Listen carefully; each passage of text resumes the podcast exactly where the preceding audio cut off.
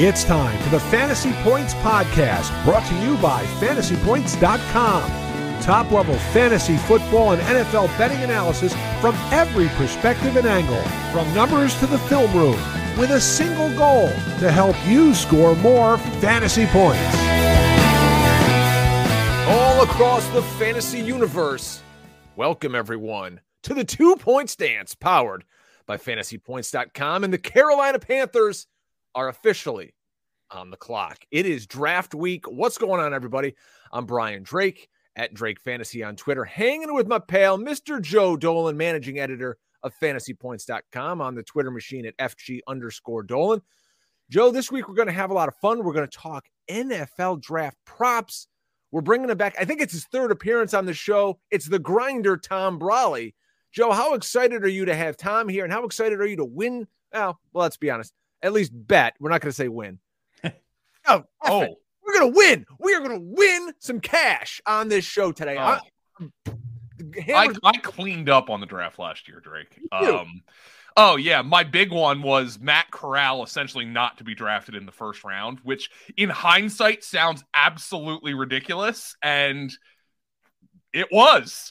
so um I put a put a n- nice hefty wager on that one last year. Let's so let's hope Tom that was a guru special. That was a that was a John special. Hansen he, special. We weren't John. allowed to spread that one out, but he uh he said uh over 33 and a half. I will I would bet my house on it. yeah, and uh, he ended up going in the third round, and uh, I thought it was the fourth round, wasn't it? The first uh, day, you know, early in the fourth. I thought. Uh, well, whatever it was, the Panthers traded up for him, and yeah, well, we we know how that worked out. I mean, he yeah. got hurt in preseason. But um, let's hope Tom's got some props for us today, Drake. I, am I'm, yes. I'm excited to bet it.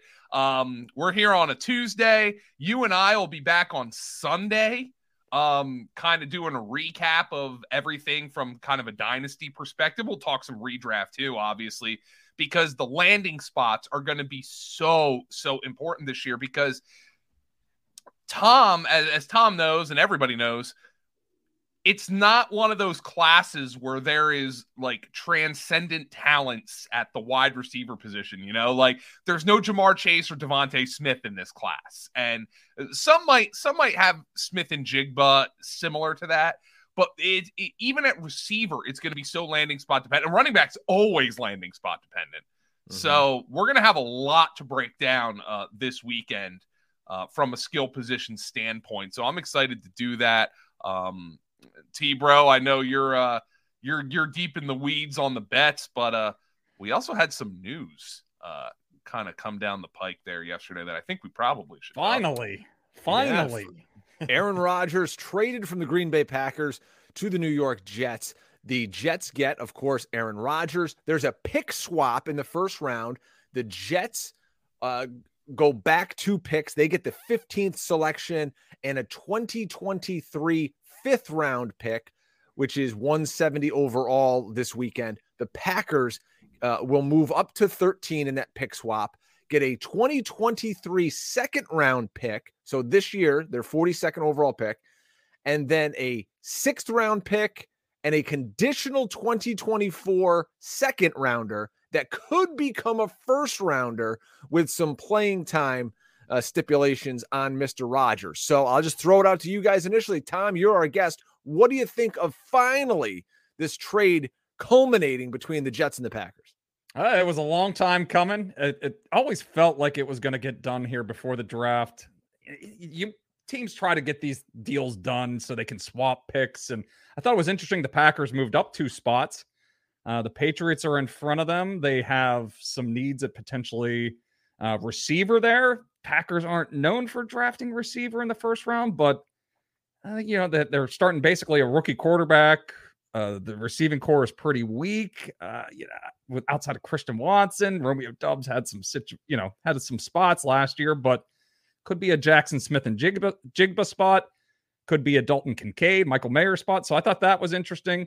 I think I even brought it up on this podcast the last time I was on that just getting extra picks. Maybe if they don't draft in the uh, wide receiver in the first round.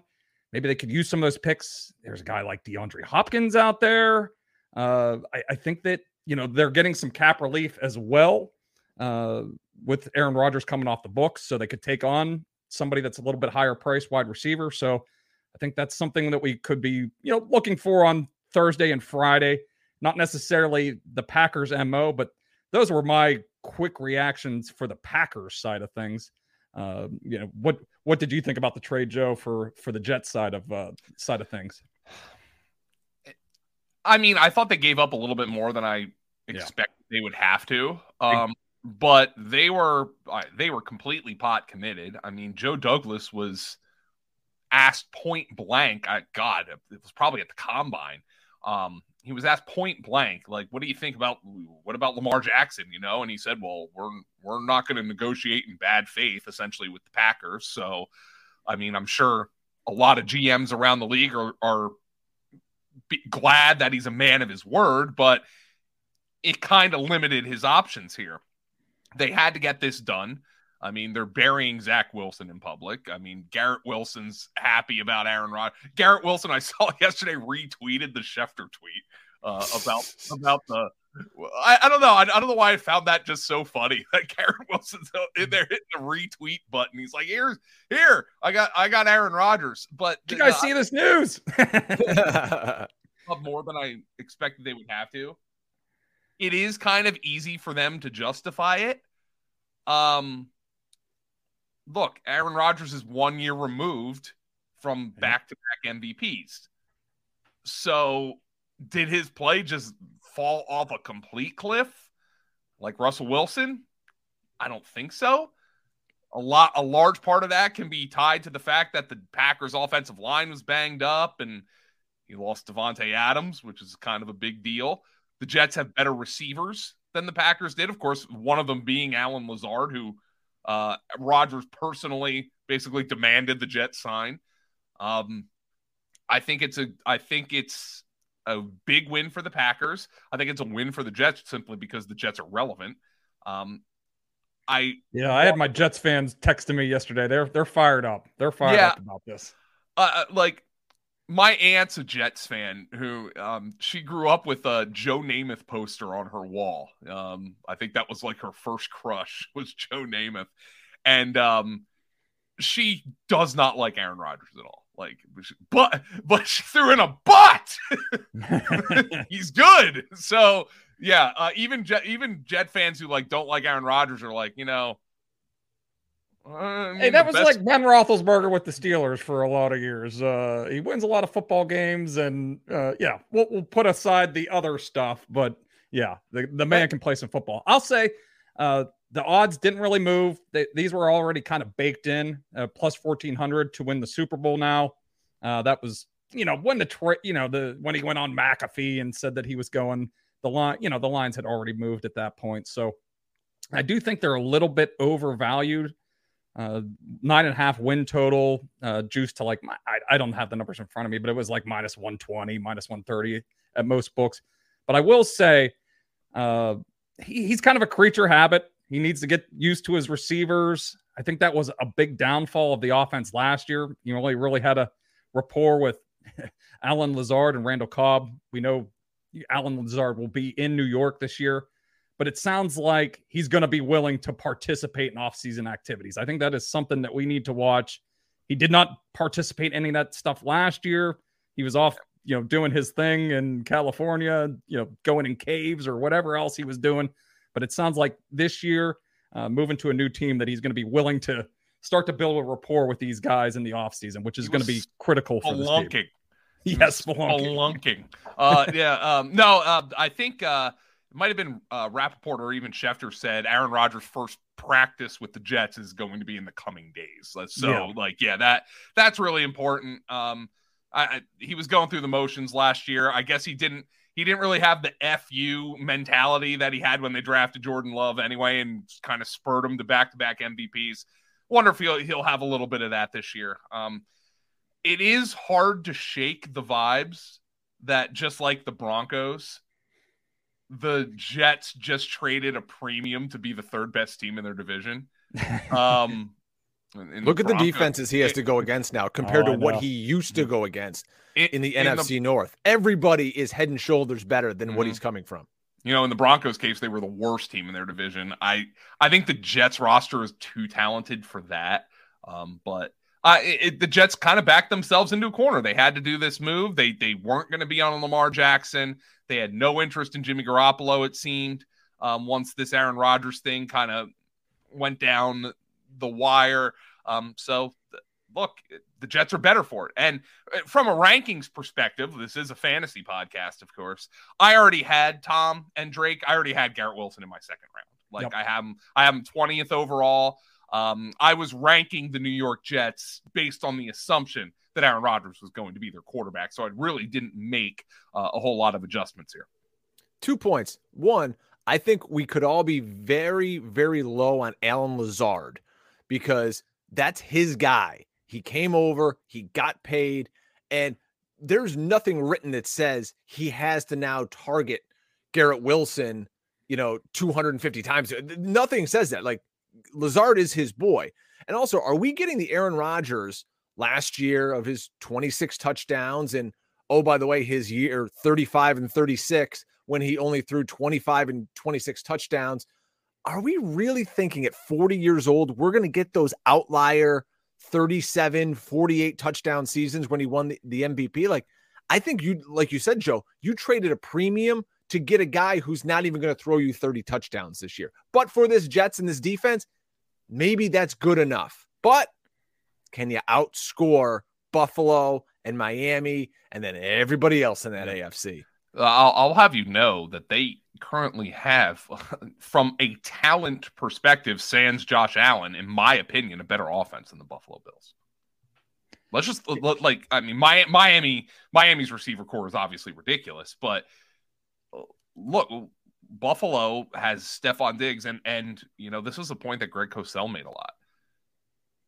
Josh Allen was masking a lot of deficiencies with that offense, so I think the Jets see their roster and I'm like, we have a lot of ability here. We just didn't have the guy to drive the car. Now they got the guy to drive the car. Yeah, I, I don't think they want him to be the guy that throws 40 touchdowns. They got a defense that can win them a lot of games. We're going to have Breece Hall, who was on the verge of being a top five running back last year. If he wasn't already, you know, he was on a tear before he tore his ACL.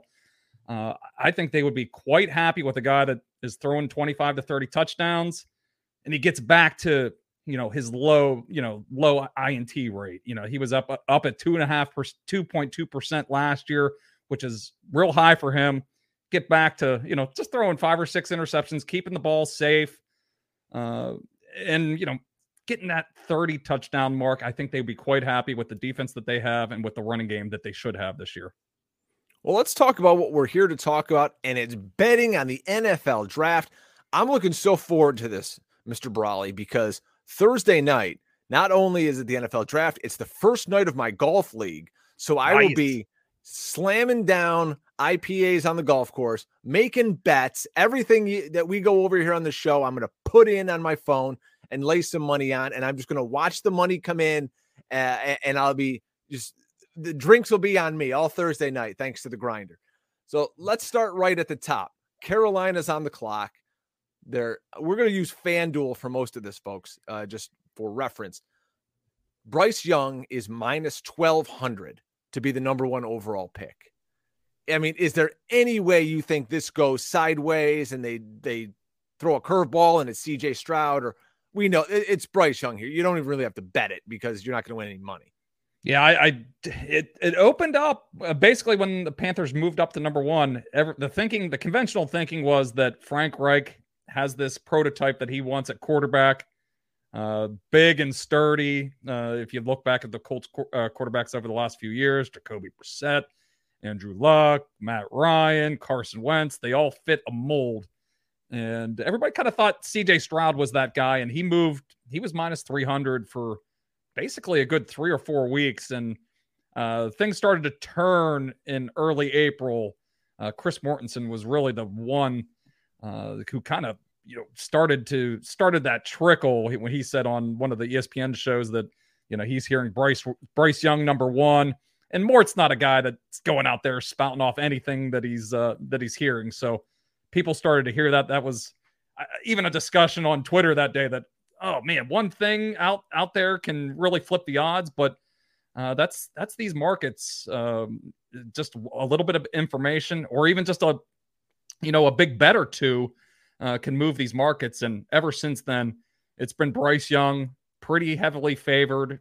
Uh, you know, it was only minus 200, minus 300 uh, up until a few weeks ago. And over the last week here, things have really settled in where it looks like Bryce Young is is the guy to the guy here uh, for the Carolina Panthers. The the visits. That's when he canceled the rest of his visits. That was kind of the the final nail in the coffin. Mm. The Panthers last week said, uh, we you know they they said that they didn't tell him that, but uh, you know I think people probably got the idea that uh, somebody somebody got in his ear that said, uh, "You don't have to worry about sliding down the draft board. You're you're going off the board." Number What's one, what so. size shirt do you wear, kid? What size jersey? Is it? Yes. Uh, it's a youth what do you want large? on the back? we the got it. Yep. yeah, the, the DeVonta Smith size jersey for for Bryce Young. I, you know, I think a lot of this kind of came to the um the Peyton Manning versus Ryan Leaf kind of debate. Although none of these guys, I don't want to say they're on the same level of prospect as Peyton Manning. Um, and while, of course, Bryce Young had the deficiency of his size, it feel, feels like the other discussions were trying to talk trying to talk yourself out of Bryce Young, and they just couldn't get there. Um, I thought I I've said all along I thought the team that passed on Bryce Young was going to eventually regret passing on Bryce Young, and it doesn't look like anybody's going to pass on Bryce Young at this point. So I, I think we could probably move on from this one since this one's been kind of cut and dry. I I, I think from uh, for for the last couple of weeks. Here. Although I gotta I gotta say, although it, has got to feel like to Texans fans that they passed on them at number one, winning that stupid oh. Week 18 game against the Colts that cost them the chance. Hey, I'll, I'll, take it. I had a Chicago Bears worst record last year, uh, 12 to one. I, I was a very happy man uh, early January whenever the Texans somehow won that game, but now it's uh, coming back to haunt that franchise. Uh, Lovie Smith obviously got canned right after that, and uh, it's not been a great couple of months for the Texans, even though they got a bunch of picks uh, early in the draft. So number two is the Houston Texans. Now Houston, let's be honest, Houston needs a quarterback, but there's been this smokescreen guys out there being led through the media. I think you know they're they're really feeding Schefter, you know, friend of fantasy points, Adam Schefter. Uh, I think a lot of stuff because we see him on air. Say, Don't be so sure Houston's taking a quarterback here at, at number two, and you know they do have another pick down at twelve, but on the DraftKings or excuse me, FanDuel, Will Levis is plus two ten, CJ Stroud plus three hundred, and then you can throw in a Will Anderson, you can throw in uh was it Tyree Jackson. There, there's some options here at number two. Tom, do you think that the Texans really bypass quarterback and go defense here? Maybe even trade the pick. I, I think I think it is an option. I, I think these GMs, they're not, I don't think they're completely sold on one of these other quarterbacks. Uh, you know, that we're seeing Stroud fall down. They're really into these the S2 test, apparently. Um, and and once you select a quarterback, you kind of start your own clock. You know, you, you have four or five years to get things going in the right direction. And if you pass on the quarterback early in the draft, maybe that you know stops your clock for another year. Uh, the pressure isn't ne- necessarily on. I mean, but I'm with you. Like, how do you? You don't get the. I know the Texans have picked early in the draft the last couple of years. They've been one of the worst teams, but you're not going to continue to get these opportunities to draft at the top of the draft and potentially land one of these, you know, top three or four quarterbacks, uh, I think you got to take your chance. And it, it looks like it's going to be Will Levis if they do. Uh, th- there's also a possibility somebody trades up here. There has been some smoke here, but uh, they could go a number of di- different directions. If I had to, if I had to bet on something, I would, I would go with Levis. I think that they, Oof. they, I, I, I don't love it either. I Levis is my fourth quarterback out of these guys, but you know, just based on everything that we're hearing, and um, you know, Richardson does not seem to be in the picture here at number two. Uh, you know, they don't seem to love Stroud. Maybe that's a smoke signal, but uh, What's Levis wrong with seems CJ like the Stroud? One... Joe, you're a Big Ten guy, right? You, you watch that's, tons of Big Ten. That's what CJ Stroud with... is legit good. That's what's wrong with CJ Stroud. No Ohio State quarterback has ever been good. I mean, that let, let's be honest. Uh, that fold under pressure. Uh, I don't know about this S2 test. They, they play with the best receivers every year. I mean, I mean, literally, his receiving think about his Ohio receiver. State. Yeah, will be better.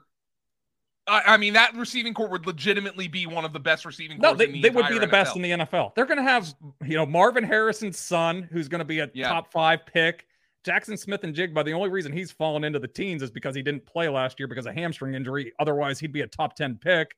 Uh, mm-hmm. Garrett Wilson, rookie of the year, and uh, Chris Olave, who was the runner up for rookie of the year. I mean, it's literally, it would be better than any receiving corps in the league here in the next like two to three years. Guys, I have to throw this out there, by the way, because we're talking betting on the NFL draft, and oh, I would bet number two. Every place I'm looking does not have their top five draft picks odds on the board right now because yeah, of Reddit.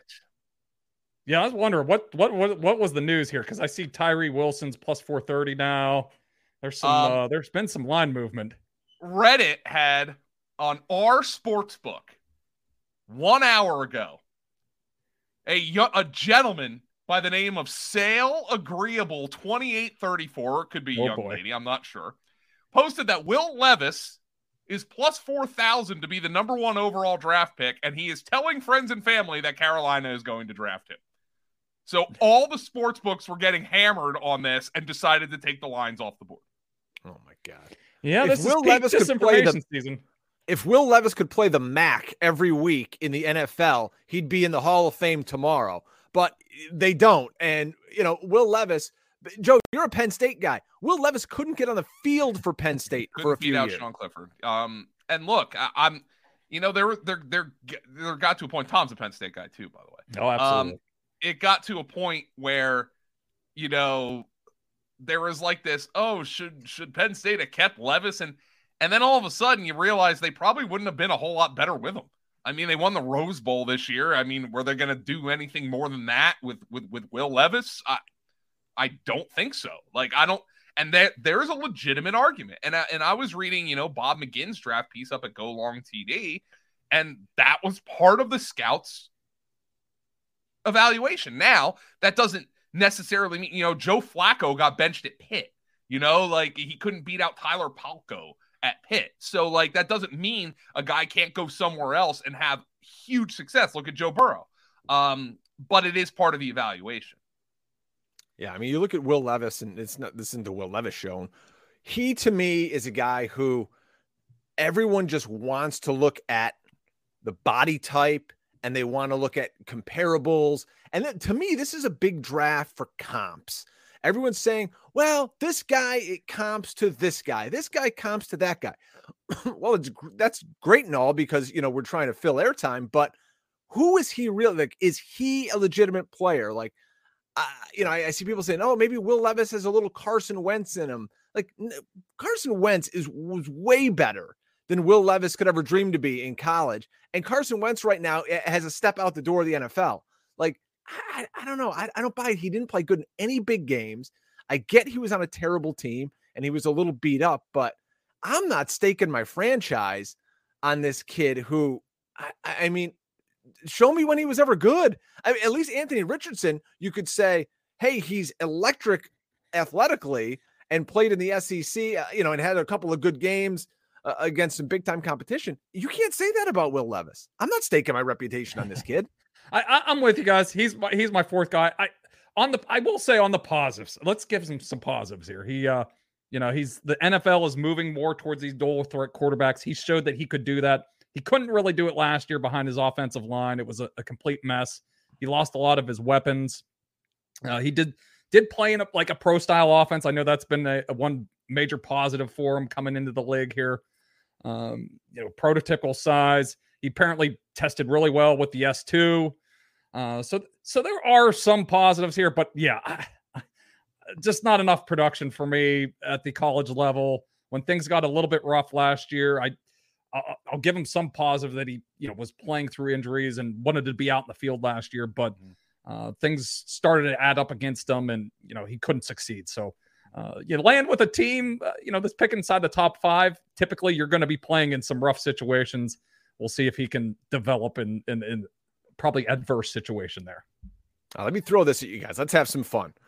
These are total number of players at that position drafted in round one. I'm going to throw these at you guys. Let's make some money.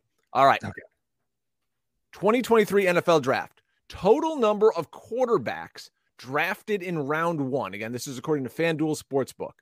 The over is 4.5 at minus 160. The under four and a half is plus 120. So really the, the vibe here is do you see five quarterbacks being drafted in round one? So Hendon Hooker would likely have to be drafted at the end of round one to make this pay off. Joe, let's start with you. I I would take the under. Um, but the thing that obviously scares me is the old Lamar Jackson situation a team that has a high to mid second round pick trading back into the first round simply so they can get the fifth year option. Of course, Hendon Hooker will be 74 years old when his fifth year option is, is to be exercised. But um, I, I, as I sit here 12 years older than he is, um, uh, but I, I, that's the thing that scares me. We're getting some of the Hendon Hooker hype, you know, but the thing that the thing that I keep coming back to is the fact that I essentially won a big bet last year by Matt Corral not being a first round pick. And we are like, oh, is Matt Corral going to go in the first round? Is Desmond Ridder going to go in the first round? And none of these guys even went in the second round. So, like, it, are, we just trying to talk ourselves into quarterbacks being drafted in the first round or at the back end of the first round because it's more fun that way? Um, you want to see what team takes a big swing. I'm not too sure about that. I don't know anything about Hendon Hooker personally. Um, from what I understand, he's really intelligent, really smart, and he's probably killing killing it in interviews, and that's what teams are looking into. But a guy who's an older prospect coming off a torn ACL in an offense that does not translate to the NFL at all, I struggle to see NFL teams falling over themselves to draft him. Yeah, I'm with you. And Joe, we do see this every year. It's at least the last couple of years. Um, I mean, I, I can even, you know, Will Grier was getting some hype, and uh, you, you noted the the guys from last year. We we get these guys every year that you know they start to as the draft nears, they get start to get talked up a little bit, and then they fall to the third or fourth round. So uh, the second round has kind of been just a no man's land for quarterbacks anymore. If teams think you can be a starting quarterback at the NFL level, you're going to get selected in the first round. They want that fifth year option to, you know, we've seen it with these teams. Uh, we saw it with last year with the Eagles. Uh, get to the Super Bowl with a quarterback on a rookie contract. You can spend your money elsewhere and build up a good team around him. So if if there's one team or a couple teams that think that he could be a starting NFL quarterback, he will be selected in the first round. Uh, I just have serious questions. And basically, next year is a red shirt year. He's already an older prospect, and, and the offense is just does not translate at all. So, uh, very limited production even before uh, the last couple of years. He, I mean, he was a, a, quarterback at Virginia Tech and flamed out. Started there uh, back in like 2018. He, I mean, he's an old man coming into the league here. So, um, I lean towards him not being a first round prospect. Uh, I would look at the uh, plus price here under four and a half, but there's certainly a lot of smoke. I, Minnesota's been the one that's tied to them the most, but they don't have a lot of picks. They traded away a lot of picks with that Hockenson trade. Mm-hmm. I mean, eh, they have some major holes at receiver after cutting Adam Thielen. Uh, defensive back is a major issue as well. Like you're going to spend your one first round pick and then you got to sit out for a couple uh, rounds and uh, you're going to spend it on Hendon Hooker. I, I, just I just don't see it. So uh, maybe there's another team that uh, interested in him, but uh, I, I I'd lean towards the under under four and a half here. I'm looking at Brett Whitefield's uh, 2023 top 150 we have over at fantasypoints.com. Uh, for all of the draftable players. He's got Will Levis at 22, Hendon Hooker at 23 as QB5. So, you know, not to say that's exactly how they could go in the first round, but pay attention to these teams at the back of the first round Philadelphia, uh, Kansas City, who could possibly trade out if somebody wants to get that fifth year option uh, for Mr. Hendon Hooker. All right, running back. This is an easy one because it's basically it's Bijan plus one. Total number of running backs drafted in round one. Uh, the over one and a half is minus 130. Uh, the under is minus 102. So, I mean, here we're looking, are we going to get Jahmyr Gibbs? uh, going off the board. There's a lot of talk about him lately. Joe, what do you think here? Do we get anyone else besides Bijan in round one? Well, I think this is interesting now. You're looking at FanDuel. I'm looking at DraftKings, and DraftKings right now has Jahmyr Gibbs minus 175 to go in the first round. Mm. So if you think that's a valid bet, why don't you just take the running backs over one and a half? Because, I mean, now FanDuel's odds on Jahmyr Gibbs might be different, but we know Bijan Robinson's going round one. Like that, there is um, uh, I I mean I've heard I've heard DraftNix say like the floor for him is Washington at 16. So the, the bet is essentially does Jahmyr Gibbs go in the first round? And it seems like a lot of folks are thinking, you know, the Bengals could be in play for Jahmyr Gibbs at the end of round one. The Eagles could be in play for Jahmyr Gibbs at the end of round one if the Eagles don't draft Bijan Robinson. Um, we know what my circumstances are if the Eagles do draft Bijan Robinson. Oh, we'll get um, into that. Yeah. Um, That's the next topic. I, I, think Jahmyr. I think Jahmyr Gibbs in this draft class, and here's the here's the the key. We we have GM saying, "Oh, we got 15 first round grades." I'm reading Bob McGinn's you know draft series. Oh, this is you know I've got 13 first round grade scouts. Uh, this is a bad first round class. Teams will convince themselves on a Bijan Robinson, on a Jahmyr Gibbs. All right, yeah, they're running backs, and and God knows, you know, Twitter thinks teams should be drawn and quartered if they draft a, a running back in the first round. But I think teams will probably talk themselves into, oh, Jahmyr Gibbs, we have a near first round grade on this guy. And the only reason he's not a first rounder is because he's a running back. Well, all of our first rounders were off the board by the 20th overall pick. We're just going to take the guy that we have an elite grade on. And so I think Jahmyr Gibbs is a first rounder.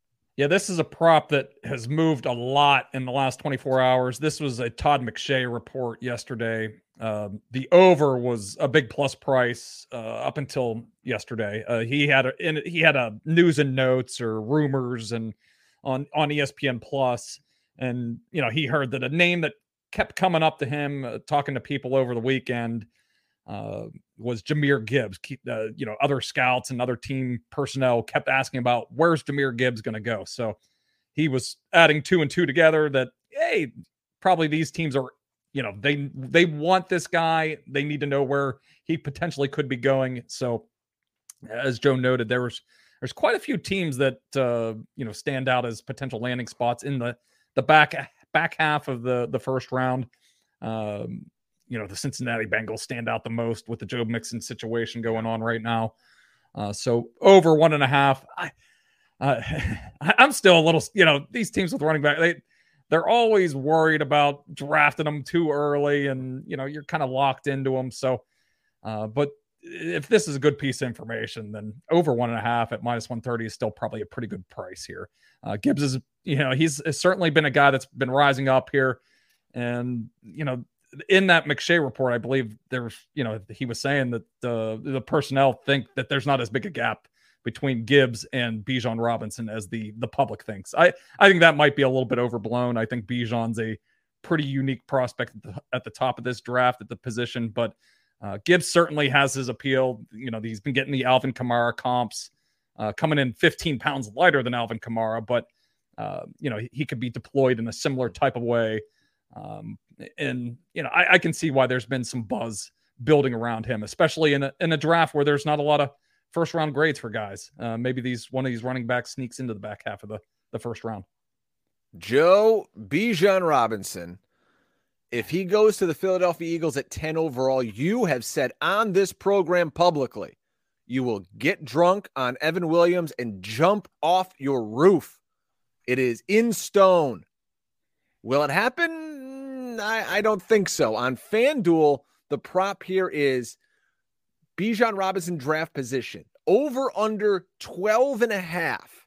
So if you look at those landing spots at 12 and a half, well, 12 is Houston and 13 is now Green Bay. I don't think either one of those teams necessarily needs to draft a running back. So could he go? I, I don't see him going before then. Philadelphia, Tennessee, Atlanta, maybe. Mm, uh, Atlanta's the one that stands out to me. I don't know if I'm going to have to worry about Bijan even being there at ten. I think Arthur Smith's going to fall in love with the freaking guy. And here's the thing Atlanta just traded. You could argue Atlanta had a need. Now, personally, I think Atlanta drafting him is way less justifiable than the Eagles doing it from a roster perspective. Okay. I think Atlanta Atlanta needs more help. Atlanta I mean, Atlanta Atlanta's a sneaky quarterback spot. You know, they're exactly. not really getting a whole lot of buzz. They should take Anthony Richardson. I think there's a lot of uh, there's a lot of lines connecting. Arthur Smith saying this guy's my new Derrick Henry. Oh, and by the way, I can use him in the passing game too. Now, it, it, here's the thing: Tyler Allgeier is coming off a thousand yard rookie rookie season. Maybe the one of the quietest. He only scored three touchdowns, so he wasn't like a great fantasy asset. Mm-hmm. But you know, maybe one of the quietest thousand yard rookie seasons of all time. Like nobody's really on him in dynasty, and I think Bij- the the Bijan specter um, is is kind of haunting that that organization right now. Um, I don't think the Eagles are going to do it. Um, the hope though is man i just really really hope drake you and i discussed this on on a podcast last week. I just hope the patriots don't get a shot at him because that would be Ugh. there are very few disgusting landing spots for Bijan Robinson from a fantasy perspective. That is one of them. Yeah joe I, I i don't think the eagles are even in the top three. If we're looking at the 12 and a half here i think i think the falcons are the the top concern. I, I think they might I, I I've I have a bet later uh, we could touch on. I have top 10 for Nolan Smith. It, it, was a plus price when I got it. I think he could be a, a landing spot for the, the Falcons. They really need uh, help pressuring the quarterback last year. One of the just the the worst team in the last two years, getting to the quarterback, getting sacks. I think they have much more pressing needs uh, outside of Bijan Robinson. But I also there's there's just these constant rumors about Derrick Henry getting traded. Uh, nope. Maybe that is like the bombshell of uh, of day one. You know, Derrick Henry gets moved somewhere, and they take Bijan Robinson with the 11th pick. Is you know kind of the uh, you know the the next uh, you know Derrick Henry for the for the Tennessee Titans. Uh, the Texans are also apparently enamored with him at number 12. Uh, that you know if he's there, uh, and they get their maybe they get their quarterback with that first pick uh, Bijan Robinson could go to the Texans here. So uh, 12 and a half is his draft position. It's juiced up mm-hmm. minus, uh, minus 160, I think, or uh, yep, 162 to the under. Okay, yeah, I, I, would look towards the under. I I, I do think he's going to find somewhere, and we've touched on it multiple times that there's just not a lot of guys with first round grades here. You know, Bijan, he's like the top prospect on some people's boards. He's he's like a consensus top five uh, on these teams' big boards uh, or at least like the national media. And um, so he's he's widely regarded as one of the best prospects. There's not a lot of you know top end prospects in this year's class. So even with running back being devalued in the league, I, I think he still goes relatively early. We'll we'll say in those first 12 picks. I can't wait to see maybe what the host of Legends of the Hidden Temple or Guts or Double Dare come out with the night before the draft with their, you know, insider trading notes like uh, you know, Gbaja-Biamila did from what is he, a Ninja Warrior? So, you know, we'll see what happens. Maybe uh Mayim Bialik from Jeopardy has some inside info, but uh, you know, we'll see with this Derrick Henry news. I want to move over, guys, to tight end. Total number of tight ends drafted in round one and the line here is two and a half. If you go mm. over two and a half plus 198, under two and a half, 280. You never hear this prop any other year. But this year, being, well, maybe just a down overall class in general, but it's a really good tight end class with Mayer and Kincaid and Darnell Washington, Sam LaPorta out of Iowa, who probably ends up going in the second round. But two and a half on all these tight ends. I'm not a guy that wants to spend a back end first round pick on the third best tight end in the class, if that's me. But I don't know. What say you guys? Tom, let's start with you.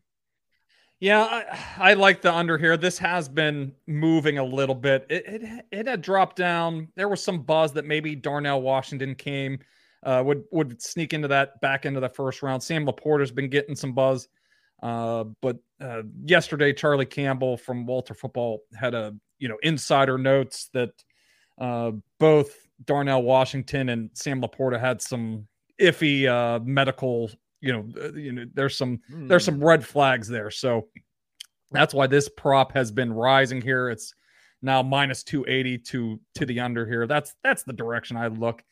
Uh, even Dalton Kincaid, you know, there's some scary.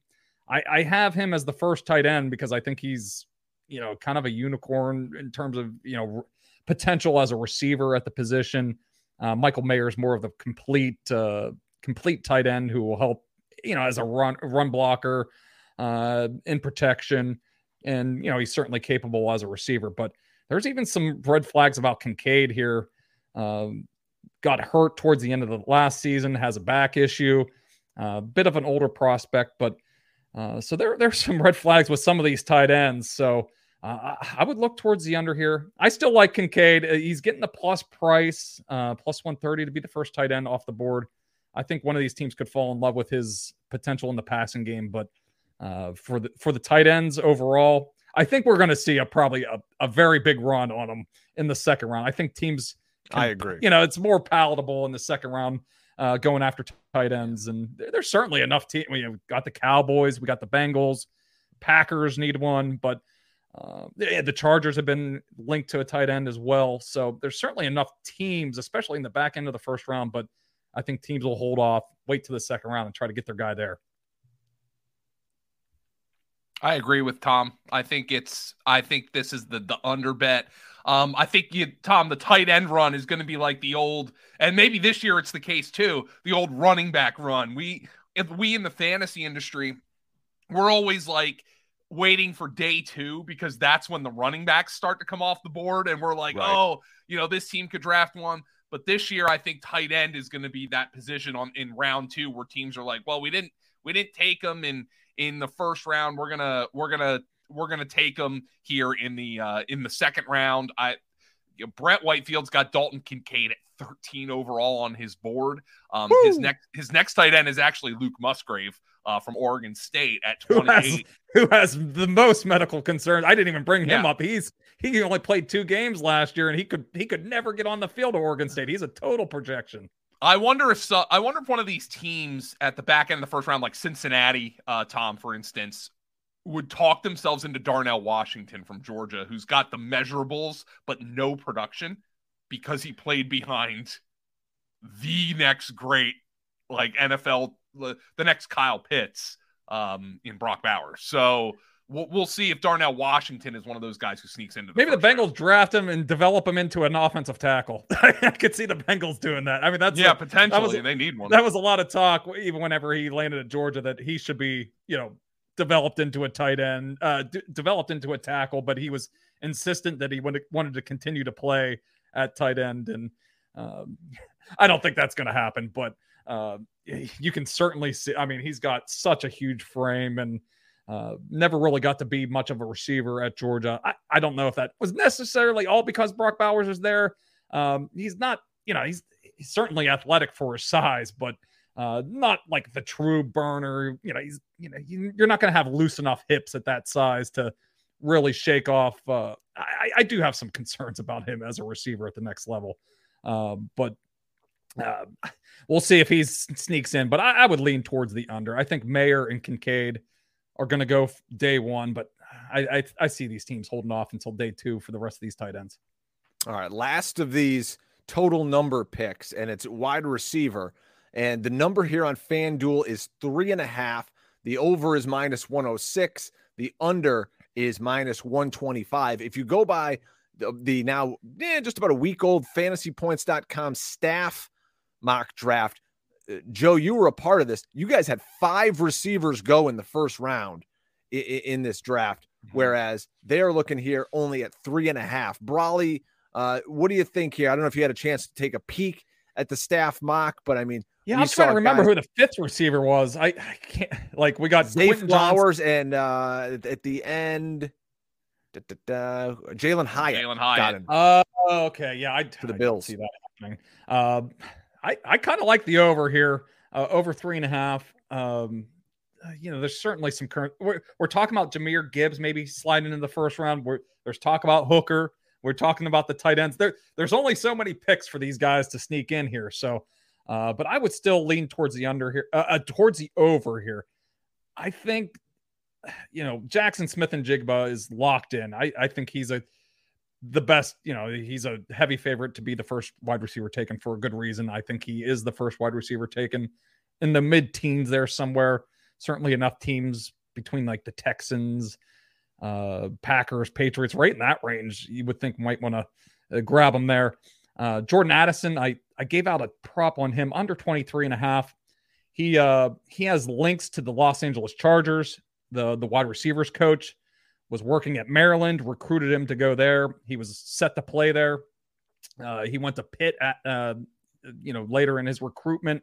So Addison followed him to Pitt.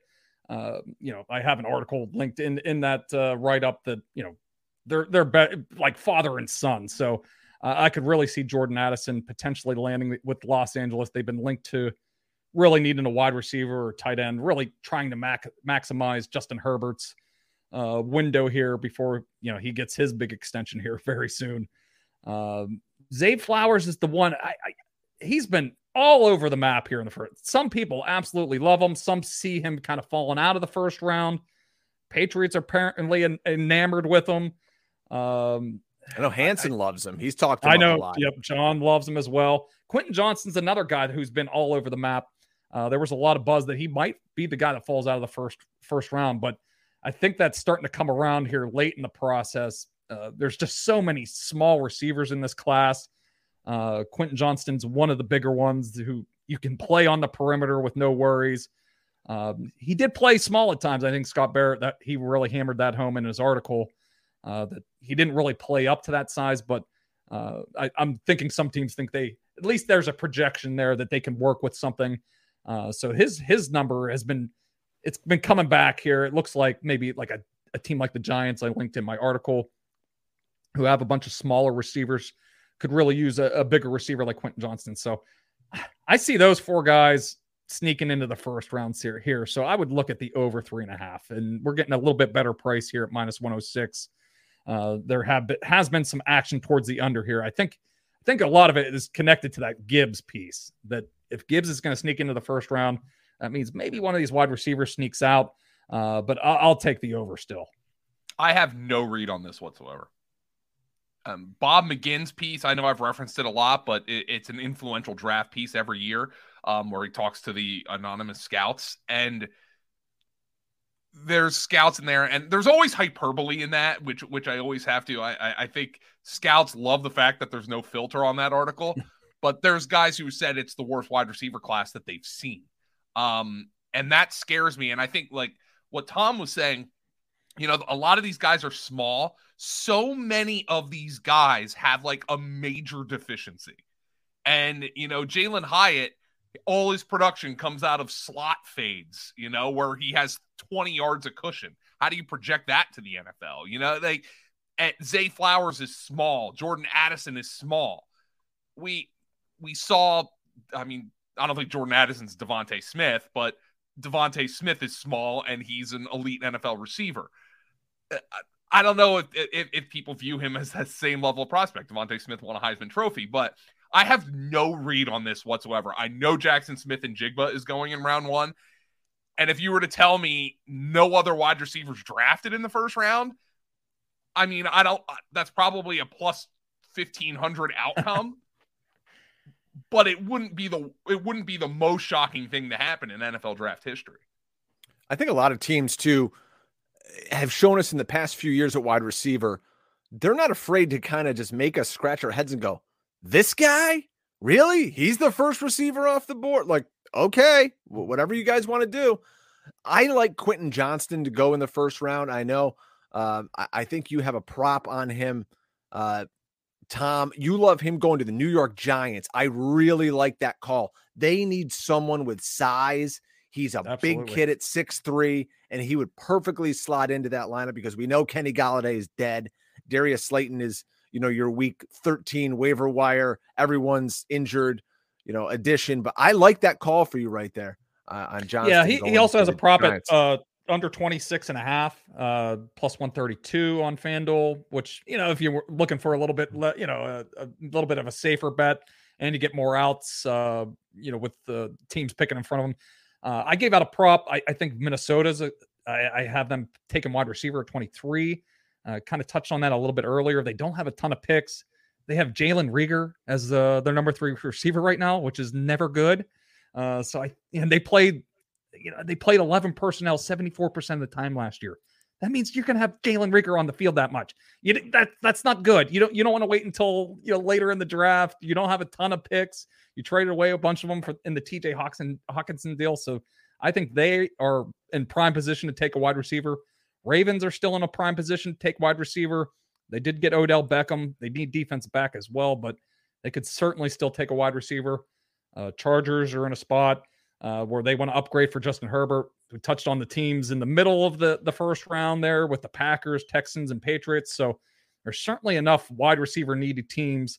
Maybe if you, you're looking at the Quentin Johnston one, maybe go under 26 and a half as well. Maybe, you know, maybe do like a little little sprinkle on that Giants one plus 1,000 and then, uh, you know, a, a full bet on that Quentin Johnston under 26 and a half. The first wide receiver drafted, I don't know if we touched on this specifically, but we're talking wide receivers here. Smith-Njigba is minus 430 to be the first wide receiver drafted. I just mentioned that sometimes teams get a little cute. Maybe they don't want a slot guy and they want someone a little bigger.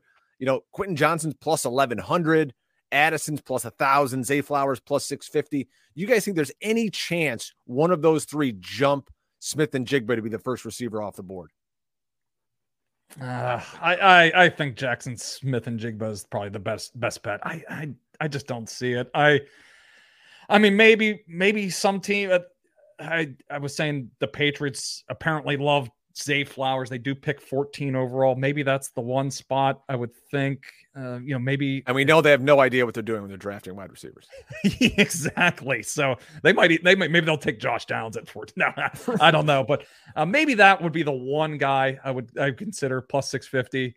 A little bit, a little bit of a long shot, but you know the Patriots sometimes do this too. We we never know what they're going to do in the draft, and they'll send out signals um, you know, wasn't another Boston College guy a couple uh, last year was Zion uh, Johnson. They were apparently in love with him, and uh, they went completely off the board with the the the, the Division two guy. Uh, so uh, maybe maybe Zay Flowers plus six six fifty, but I I would probably stay for, stay away from this and look at JSN. I think he's going to be the first one to go.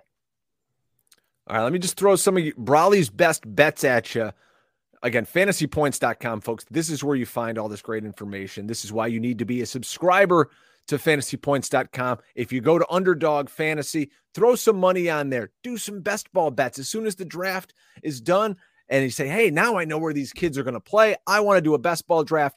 If you use our code FANTASYPTS, we will match your first time deposit up to $100. And oh, by the way, for just five bucks, once you do that, we're going to give you a subscription to fantasypoints.com to read Tom and Joe and Graham and Scott Barrett and Brett Whitefield and John Hansen, everybody's great work over there at fantasypoints.com. So, Tom, some of this stuff here, you have Cincinnati Bengals first uh, to draft a defensive back. You already laid some money on this. It's plus 280 at Caesars. Why do you like that pick so much? Yeah, I, I just think that's a, a glaring weakness for them. Uh, they want to get through. There's so many good quarter. You know, we we went through. Aaron Rodgers is joining the AFC. We talked about that at the beginning of the, the podcast. Here, there's just so many good quarterbacks in the AFC. They want to get through Patrick Mahomes every year. They lost a lot of talent in that secondary. Uh, both their start, starting safeties are gone. Uh, Awuzie, there was some, you know, some scary, not scary, but the, he might not be uh, exactly on the timeline that they want. Uh, so I think they have some pressing needs in the secondary. So I thought that at plus 280. Um, I, I, touched on the Vikings one if we're looking at team bets. I think mm-hmm. a sneaky one. I gave it out plus 2000. It's been bet down to like plus 900 now. So it doesn't have nearly the value it, it did have was the Patriots to take a quarterback. There's a lot of smoke here recently. Uh, the Athletic had a piece. Uh, there's a major rift between Mac Jones and Bill Belichick. Uh, Mac Jones was like going outside of the organization for advice on how, how to handle Matt Patricia and uh, Joe Judge last year. Uh, obviously, there's not a lot of trust on the Mac Jones side of things if he's going outside to, uh, you know, talk get get outside counsel. Uh, there was rumors from Pro Football Talk that they had shopped him around. Uh, they bring Will Levis in last potential day to do a visit uh, last week. So maybe they're a sneaky team to, to look at quarterback here. And maybe uh, Mac Jones really is on the market. Uh, speaking of potential draft day dra- trades. So I still, I, you know, it doesn't have as much value as it once did at plus, you know, 20 to 1 odds. But uh, I wouldn't be shocked to see the Patriots do something like that on draft day.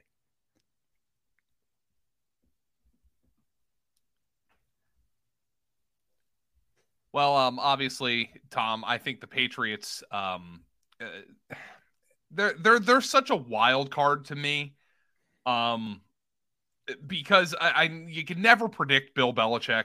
That's why the Bijan Robinson thing scares the bejesus out of me. That that by the way, that would be my least favorite pick in the entire first round if that could happen because this is such a kind of a weak fantasy class in general Bijan Robinson, this this all time prospect, landing in a spot where he would nuke the value of Rhamondre Stevenson, who's a young running back who finished as the, the, the RB eight last year, would just oh mm-hmm. man, uh, anybody but the Patriots draft. Oh, and, and you know James Robinson would somehow sneak in there and get the goal line carries. Yeah. Oh. I can just see. I don't know why I see it with Bijan. He's going to end up in like Washington like some team that you yeah, just like they why? were the betting fa- they were the betting favorites for a while um, until you know the last couple of weeks. They that was kind of the spot where they they thought Ron Rivera he loves to run the football, so they that was the kind of the the the top spot for a long time was Washington. Oh my god! And you know who else? Who else loves having two running backs? Dougie Pederson in Jacksonville. Throw them in with ETN. Just blow up both their values. Let's go. Nuke them both. He's no, he, he's not getting to 24. I, I, don't think Jacksonville will, will trade up for him. Oh, I, I, let's get nuts. I think folks. they want to get nuts. I do yeah, love your Jalen wanna... Carter to Seattle, by the way, with plus 500. I think that's super sharp at fifth overall. I think that's a play that could easily happen there and you can make some money on. Yeah, that one, I think it's even higher odds now. There's, because there's been some smoke that Will Anderson could fall in the draft. So I think that they would pref- the, the Seattle would prefer Will Anderson, but um, so that one I, I, think it even has better odds. I, I can't pull it up here. I'm uh, Will Anderson's just good. People don't like him because he's been good forever, and it's just not sexy anymore to say, "Oh, Will Anderson," just because he's good. You know, it's like drafting Mike Trout in your fantasy baseball league. You're like, "Oh yeah, yeah, I guess I'll take Mike Trout, and you know he'll be great," but no, I want the new sexy name out there. Uh, yeah, I, I don't know that they're exactly comparable, but I, I, I did see a lot of comparisons, maybe to you know him and Aidan Hutchinson last year. Like they're both like the sure things. You know what you're going to get. You're going to get a lot of production out of them, but uh, you know Tyree Wilson is kind of you know this year's Travon Walker, who has mm-hmm. all the intent, you know the the the all the freak skills and uh, the higher projection and uh, they're those two are very comparable, I think, uh, to last year's duo at the top of the draft with the edge rushers. So that was one I gave out was Tyree Wilson plus 400. It's been back and forth. It seems like the Texans and the Cardinals might both prefer Tyree Wilson, but those two teams are also potentially, you know, Cardinals definitely want to trade out a number three, and Houston, nobody knows what the hell they're going to do at number two. So um, I, I like the value of gone at, at plus 400 with Tyree Wilson, but uh, it's been kind of sucked out of it now that it's kind of a coin toss between him and Will Anderson.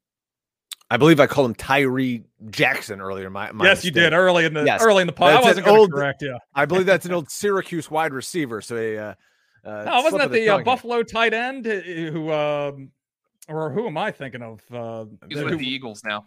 Yeah. Yes. Ty, yes. He, the, is a he, he was the he was the Buffalo quarterback who who, net, who plays tight end for the Eagles. Yep. Yep. All right, boys. Before we get out of here, give me one crazy thing that you want to see happen on draft night. Joe, let's start with you.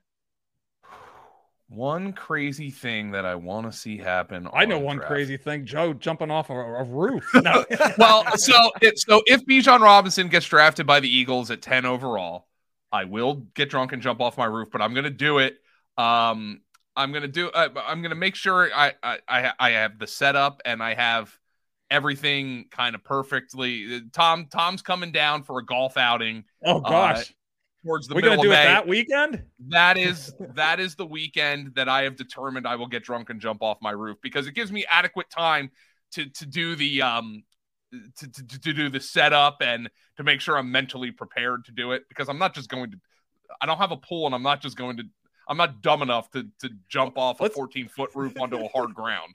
Let's let's um, make sure we get our rounds of golf in first, just yeah, in case you yeah. like mangle a limb or something. yeah, so um, I'm I'm thinking like an air mattress or something like that uh, underneath, but uh, it, it, will be intimidating anyway. Okay, so one crazy thing that I want to see happen uh, in the NFL draft. Hmm. Let's. I would like to see an unexpected team trade up for Anthony Richardson. Mm, okay. Mm. Maybe like uh, that. that. was my maybe I, Tampa Bay my, from 19. That'd be nice. Possible, yeah.